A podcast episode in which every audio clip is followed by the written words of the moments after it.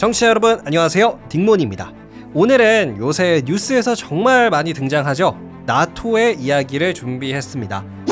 나토는 North Atlantic Treaty Organization 의 앞글자를 딴 약자인데요. 우리나라에서는 북대서양 조약기구라고도 불립니다.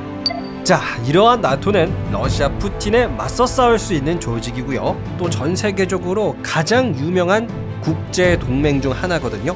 그래서 여러분에게 이 나토란 무엇인지 꼭 소개해 드리고 싶었어요. 나토의 역사부터 특징, 그리고 푸틴 대통령이 나토를 무서워하는 이유까지 들려드릴게요. 바로 시작합니다. 자, 결론부터 말씀을 드릴게요. 나토는 총 30개의 회원국으로 이루어진 정치적, 군사적 동맹입니다. 그런데 솔직히 여러분, 이 세상에 동맹은 참 많죠. 우리나라의 한미 동맹도 있고요. 옆 나라 일본은 미일 동맹이 있습니다. 그런데 왜 유독 푸틴 대통령은 나토를 무서워할까요? 왜냐하면 나토의 집단 방위 조항 때문입니다. 말은 조금 어려울 수도 있는데요. 사실 굉장히 쉬운 개념이에요.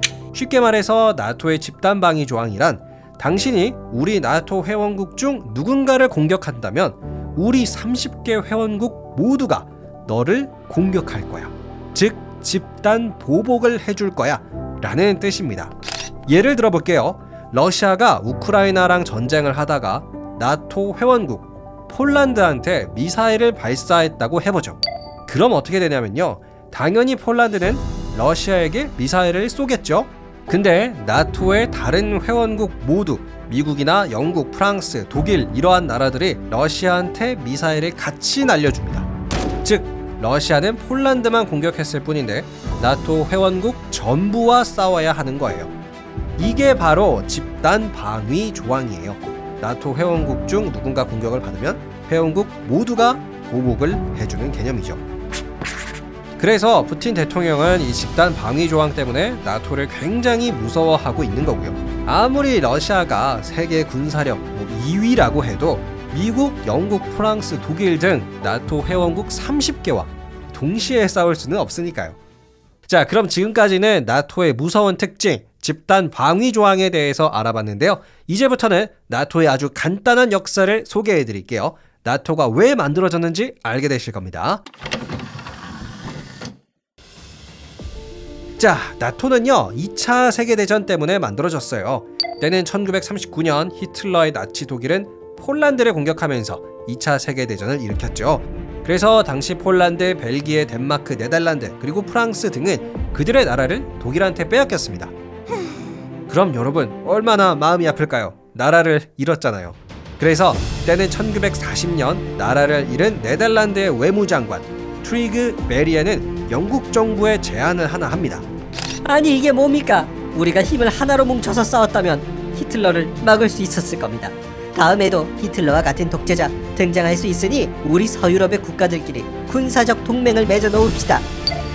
네, 이렇게 제안을 했어요. 꽤나 설득력이 있는 제안이었기 때문에 영국 정부는 좀 진지하게 검토를 했죠. 그리고 2차 세계대전이 거의 마무리가 되는 노르망디 상륙작전 이후였던 1944년 6월 말이었어요.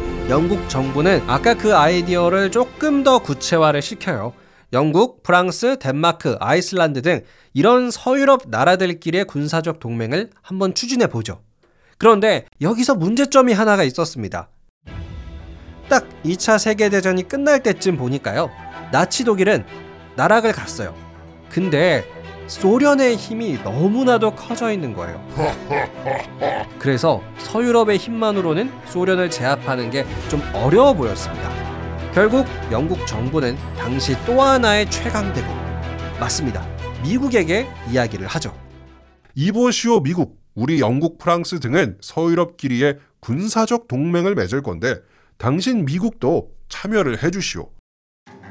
이렇게 미국한테 제안을 했습니다. 그런데 미국은요, 영국의 제안을 처음에 거절했어요. 왜냐하면 2차 세계대전이 끝난 직후 미국과 소련의 관계는 사실 그렇게 나쁘지 않았거든요. 일단 미국이랑 소련은 나치라는 공통의 적을 두고 힘을 합쳤었기 때문에 미국 입장에서는 굳이 서유럽 국가들끼리의 군사적 동맹 참가할 이유가 없었습니다. 그런데 시간이 지날수록 미국마저도 아, 생각보다 소련의 힘이 너무 커져 있다는 걸 느끼게 돼요. 그래서 극적으로 미국도 유럽은 아니지만 서유럽 국가들끼리의 동맹에 참가를 하게 되죠. 결국 1949년 서유럽끼리의 군사적 동맹이 아니라 미국을 포함한 북대서양의 국경을 맞대고 있는 나라들 간의 군사적, 정치적 동맹이 체결됩니다. 이게 바로 나토였고요. 그런데 이때 소련도 가만히 있지는 않습니다. 소련은 나토의 공산주의 버전 바르샤바 조약기구라는 걸 만들어서 대응을 했었는데요.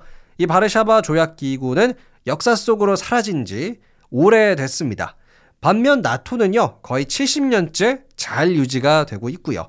다가오는 2023년 7월에 또다시 나토 회의가 열릴 예정인데요. 이번에는 어떤 안건으로 회의가 진행될지 기대가 됩니다. 아마도 중국의 이야기가 나올 것 같네요. 끝! 자, 지금까지 나토의 역사에 대해서 간단하게 소개를 해드렸습니다. 나토는 군사적 동맹이기 때문에 사실 신속 대응군이라고 하는 이 별도의 군사적 조직까지 갖추고 있어요. 그런데 이 러시아의 푸틴 대통령은 이 나토의 신속 대응군을 굉장히 무시를 하고 있죠. 뭐 아무런 액션도 취하지 않는 군대다, 허수아비 군대다 이렇게 조롱을 했었는데요.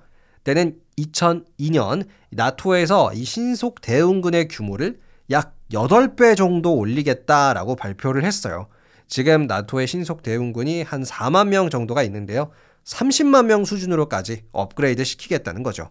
러시아도 우크라이나를 공격했고 뭐 중국이 대만을 노릴 수도 있는 이런 위기의 상황에서 나토가 어떻게 변화를 할지 저도 굉장히 궁금해지네요. 지금까지 나토의 이야기였습니다. 아, 그리고 나토 이야기는요, 제가 영상 버전으로도 만들어 봤습니다. 여러분의 많은 시청 부탁드릴게요. 그럼 저는 더 재미난 이야기로 돌아오도록 하겠습니다. 감사합니다. 안녕히 계세요.